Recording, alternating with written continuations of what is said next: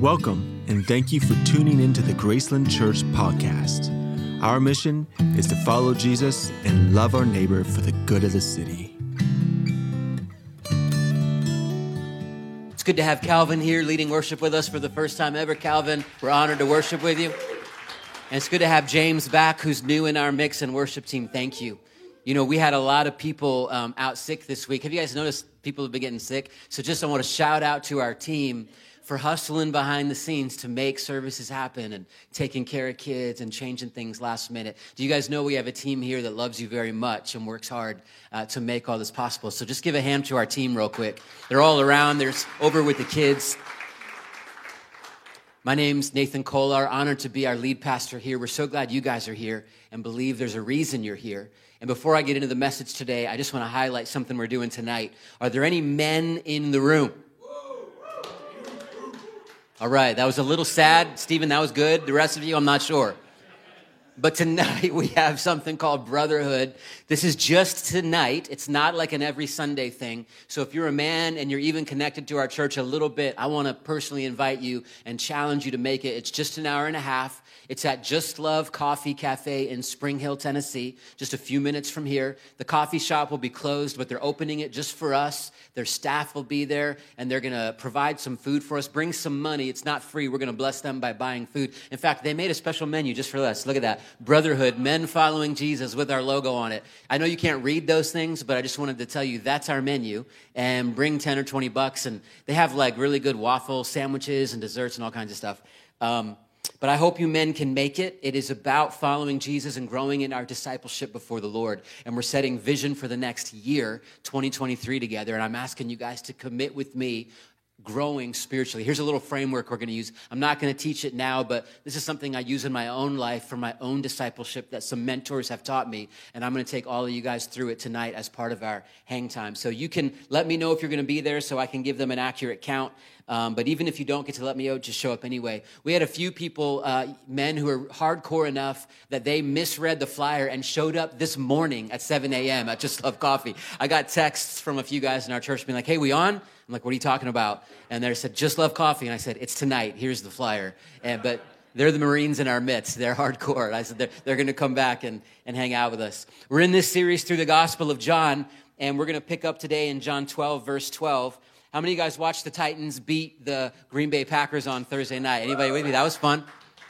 This is my son's football. It was a gift from one of his uncles that has the Titans logo on it. And we were watching the game together, me and Clay. He's four years old. He's my youngest and my only boy. And my girls love watching uh, with us too. But this time it was just me and Clay at this particular moment. And he would grab this football or one of his many footballs. And in the living room, as the Titans are setting up to make their play, he would say, Dad, that's us, right? And be like, Yeah, that's us right there, the Titans. And he would set up as if he's playing. And when they say hike, he goes back like he's the quarterback, throws it, and then it lands. And he runs over, pretends to catch it. And then he immediately looks to me as, Was it a good play, Dad? And if I'm like, Yeah, that was good, he goes, Yeah. And we high five and we cheer. And he jumps on me as if every play is a touchdown. And he really mimics those players. And he is living his best life right now because he feels like he's out on the field with those guys playing, even though he's about this tall and you can carry him like a football still, basically. But it really struck me as we were doing that that it's such a beautiful picture of how we are actually called to, to behold Jesus and behold this living God and mimic him like he's actually calling plays for us. He's calling and he's showing us the saints of old and saying, This is how to live in the world. And we get to be like Clay, mimicking him. And so today I want to share a message with you about following Jesus' example. He's actually exemplifying something for us that helps us make sense of how to live in this world. And instead of reading the whole text up front like I normally do in this series, we're just going to go through each section at a time for the sake of time. So, picking up in John 12, verse 12, it says this The next day, the great crowd that had come for the festival heard that Jesus was on his way to Jerusalem. Let's pause there as I give you some context.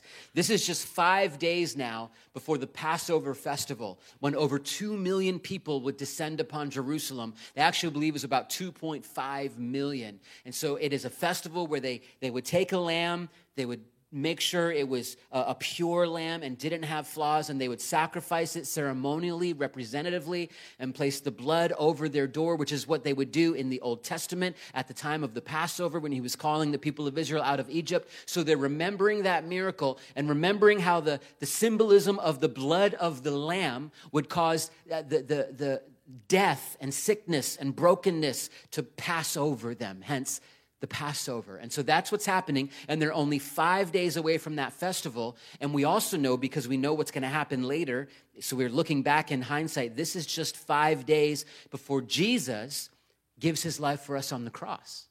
And so Jesus understands this is his last week of earthly ministry before his death, burial, and resurrection. And he chooses on this exact same day when the people of Israel would choose their lamb, it's not by accident that he presents himself as the fulfillment of that, as the Lamb of God that takes away the sin of the world. And look what happens, look what happens in verse 13. They took palm branches and they, they went out to meet him, shouting, Hosanna!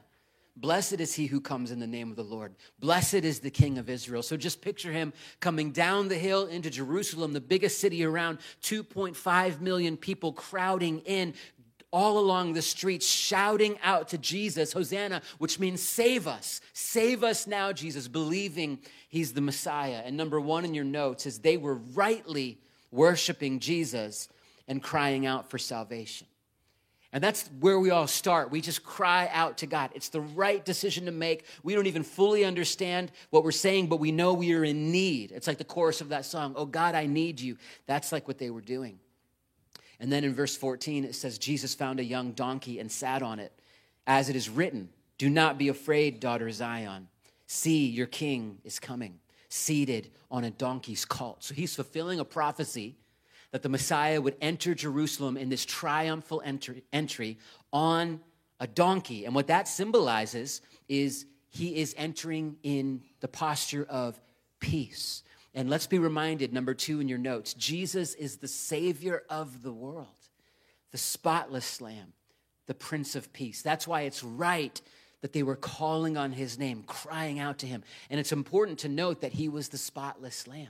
So, just like the people of Israel were inspecting the lambs that they collected for the sacrifice, Jesus is tested over these next weeks. He's examined by the people. There's all kinds of controversy about who he is. And as a bit of foreshadowing and a bit of a spoiler alert, at the end of this, Pilate, one of the Roman leaders, stands before the people and says, I've looked at this Jesus and he's without fault. He's the spotless lamb.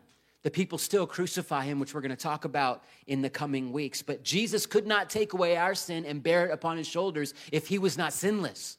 So he's the spotless lamb, he's the prince of peace. And in verse 41, I'm sorry, I want to I want to pull back to Luke 19 41 to help us understand something else that was happening. As he was approaching Jerusalem and saw the city, he wept over it and said, If you, even you, had only known on this day what would bring you peace, but now it is hidden from your eyes. So we get this picture of Jesus coming in on this triumphal entry, but also weeping over the city. So, as people are praising him as the Savior and calling on his name, he understands that while that's a good thing, there's something much deeper that he wants to do. And he understands that he is about to be rejected by the people and give his life on the cross. And there's a principle here, and it's number three. It is good to worship Jesus physically, to call out, to raise our hands, to come to places like this, but there's something deeper that He wants for you. There's something He is trying to get at in our inner life, in our hearts. And in verse 16, it says that His disciples did not understand all this.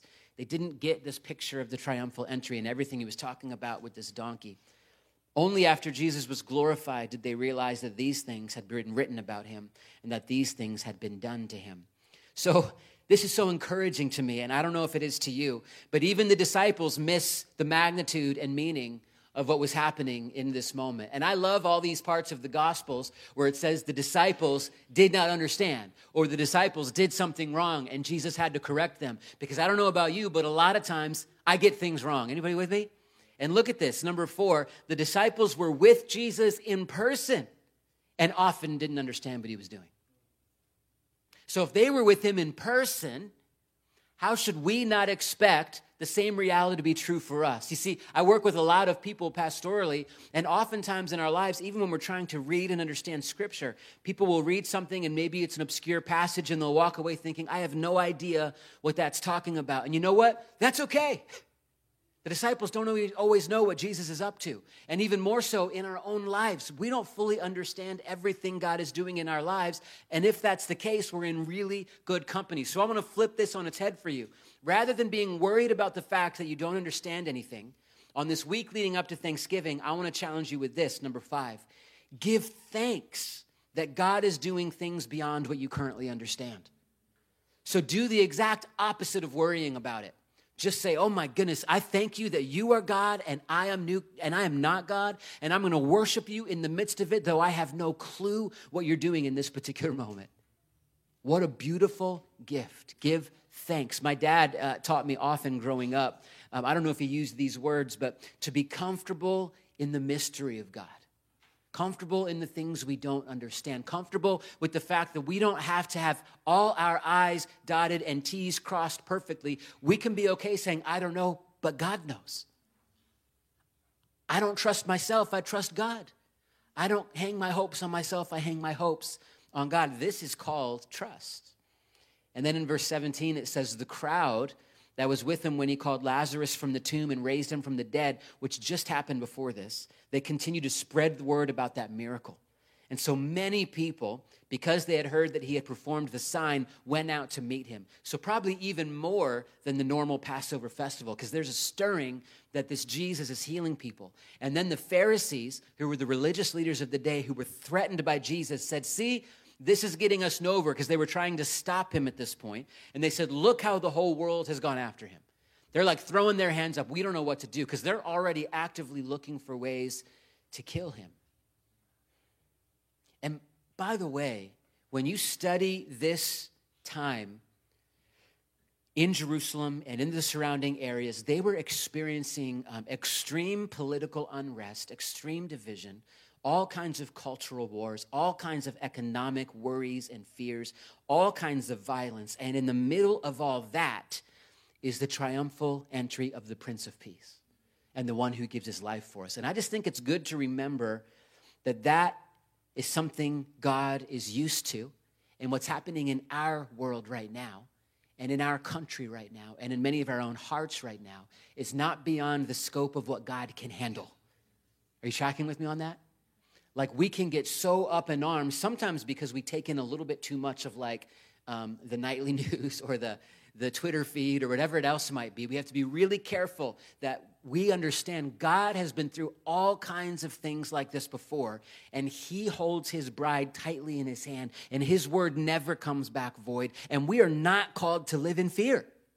And we are not called to live in a posture of anxiety but of peace so here the Prince of Peace comes. And in the midst of this, in verse 20, it says, There were some Greeks who went up to worship at the festival. So the, these are some outsiders, if you will. And they came to Philip, who was from Bethsaida in Galilee, with a request. They found one of the disciples. They said, We would like to see Jesus. So they were seekers. I love this. And Philip went to Andrew and Andrew and Philip in turn told Jesus. It's like these outsiders came and find one of the one of the lowly to try to get up to Jesus and they said, "We would like to see this Jesus." And I love this because Jesus always answers honest seekers. It's like as soon as your heart starts to posture yourself towards seeking Jesus, even if you don't know what in the world you're doing or what in the world to pray or understand anything about scripture, he will begin to respond to your seeking. Isn't that great news? And we don't graduate from being seekers, right? Uh, you, you can go to have every Bible degree, you could do all these wonderful things, and, and on your deathbed, you're still gonna have the heart that says, God, I am seeking you. I wanna know you. We never graduate from our followership of Jesus and from seeking to know him. And that's what they're doing here. And he begins to respond to them. Verse 23, he says, The hour has come for the Son of Man to be glorified.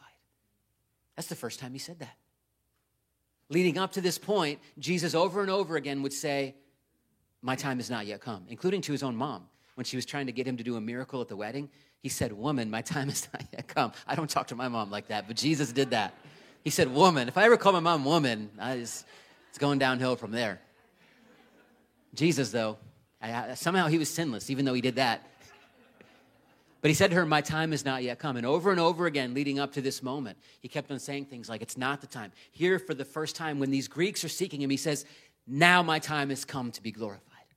And he goes into something here that is so shocking. It's so surprising. It's so counterintuitive because he begins to show us that all these praises are great and the big moments, these highs are wonderful, but the path to glory is actually the path to death. And it's here he goes in verse 24 Very truly I tell you, unless a kernel of wheat falls to the ground and dies, it remains only a single seed, but if it dies, it produces many seeds. He's talking about himself there, first of all. He's saying, I'm about to give my life, and if I wasn't going to do that, it would just end with me. But since I'm going to give my life, I'm going to produce many seeds off of this sacrifice. Then he starts to make it personal in verse 25. Anyone who loves their life will lose it while anyone who hates their life in this world will keep it for eternal life. So now he's beginning to let us know that following him is about following him to death if we want to know his life. And it's the upside down kingdom of God. Now, a bit of clarification. When he uses the word hate there, there's a few other times um, that Jesus used the, the, the uh, literary tool of comparison. There's another scripture where it says, Unless you hate your earthly family and follow after me, you have no part with me. And scholars believe, and I completely believe, it's, it's using the power of comparison that the love for God and the wholeheartedness to Him is so overwhelmingly more powerful that this other love can almost be referred to like a hate. And then he also, uh, there's a scholar named Paul Boutillier who says this it's important to note that it says anyone who hates their life in this world. So he's calling us to reject the dominance and control of the life we live in this world, meaning the life lived under the control of the sinful nature that part of us that is completely self centered, that as we follow Jesus, we begin to run from that self focus and that self serving mindset. He's saying, and I'm sure you guys can relate to this, as you grow to know Jesus and get glimpses of his holiness and glimpses of perfect love, you look back on your selfishness and you're like, I don't want any part of that. Anybody with me? That's what he's referring to. So it's not that you get everything perfect and now you have eternal life. It's that you are so frustrated with the tension between the old and the new that it's an indicator that you are stepping into that eternal life right now. Are you tracking with me on that? Powerful statement. Jesus also says in Matthew 16, whoever wants to save their life will lose it, but whoever loses their life for me will find it. And the principle is so powerful, and it's this number six it is in releasing that we find everything. Makes no sense. I'm going to quote my dad again. You're just getting a glimpse into what I normally do. I just talk about everything you taught me my whole life. My mom, too, but I'm, I'm saying stuff my dad told me right now. He told me as soon as I became a young adult, and he's told me a hundred times since, a hundred times since then, that really all of life is learning to let go. And for a believer, that's a posture of worship. You know, if you imagine taking a clenched fist and living life like this. To find everything is to release all of this and say, This is all yours, Lord. That's what it means to go down into our death. I'm not even mine. This is all yours. That's why we lift our hands, we open our palms. Elisabeth Elliot said, If my life is surrendered to God, all is well. Let me not grab it back as though it were in peril in his hand, but would be safer in mine. In other words, Learn how to stay surrendered. This is not like a one time thing. This is a daily process. Sometimes for me, it's a hundred times a day process. Anybody with me? Like you, you slip into some kind of thing you're frustrated about, and you're like, oh, that's right, I'm surrendered today. Lord, I love you, I worship you.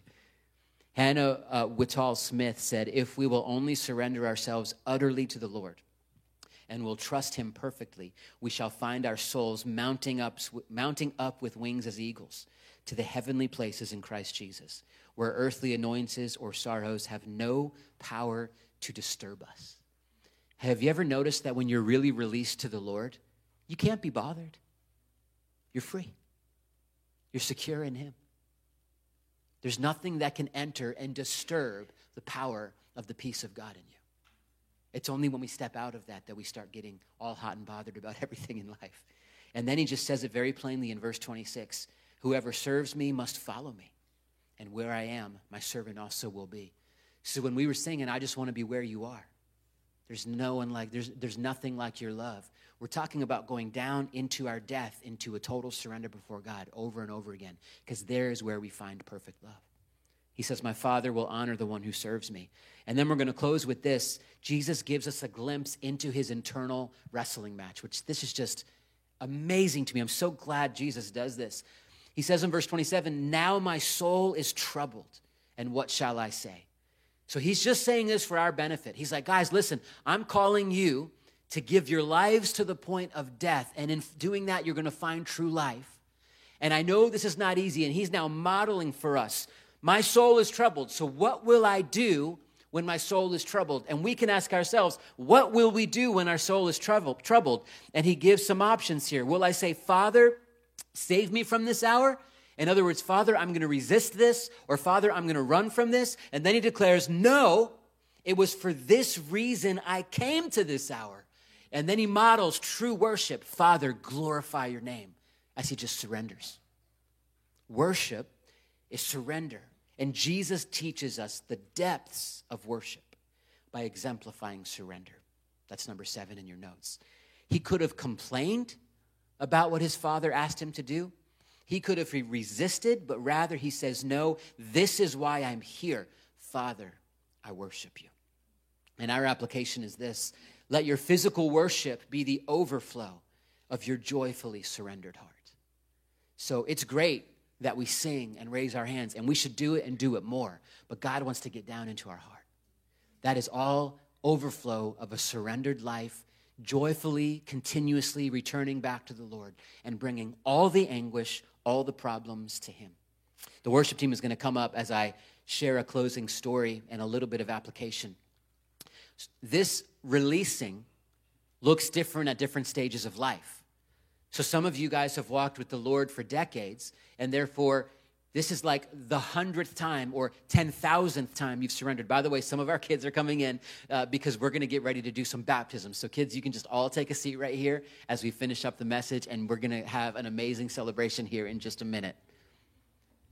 So, I did a few little case studies, and bear with me, church, because I think this is an important piece to get.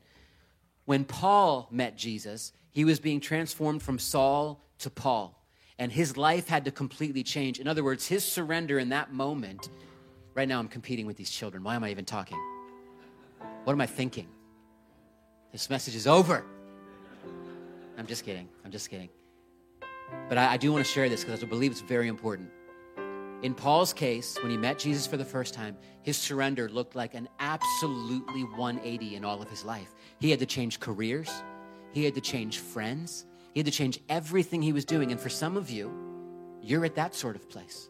That's where you're first becoming a follower of Jesus. And God may be calling you to letting go of things that are that extreme. There may be relationships that need to end. There may be career paths that change, like a total 180 transformation. But then if we look at the life of Peter, Peter had been walking with Jesus for years. And when Jesus went to the cross, Peter failed epically because he was terrified. He denounced Jesus three times. And then, after Jesus rose from the grave, in the middle of Peter's failure, Jesus pursued him. And then Peter was found by Jesus, and Jesus said, Peter, do you still love me? Peter says, Yes. And Jesus said, Then feed my sheep. And he did that three times. And so that releasing and that surrender looked like just accepting the words of Jesus again in the midst of his failure.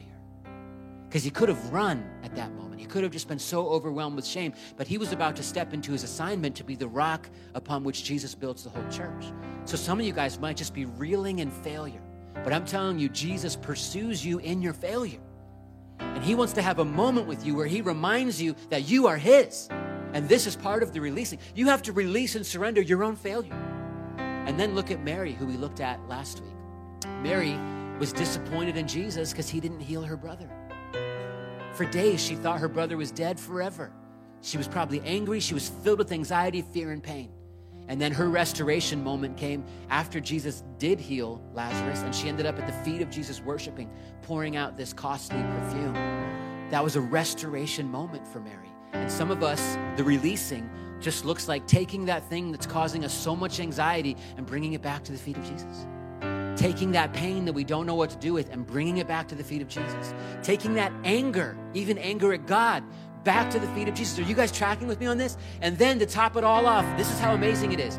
Just like Clay, when he's watching the Titans play these professional athletes, he feels like he's in the game. He's celebrating when he's throwing the ball in our living room as if he just scored a touchdown. And I'm celebrating with them as if he just did it too. And for Peter, for Paul, for Mary, for any of us here, when we're talking about exemplifying Jesus, yes, we have to surrender, but you know who actually scores the touchdown? It's Jesus.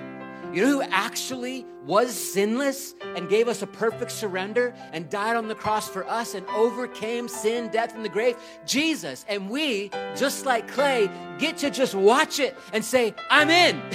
like we get to be like, I'm a part of that. Isn't that crazy?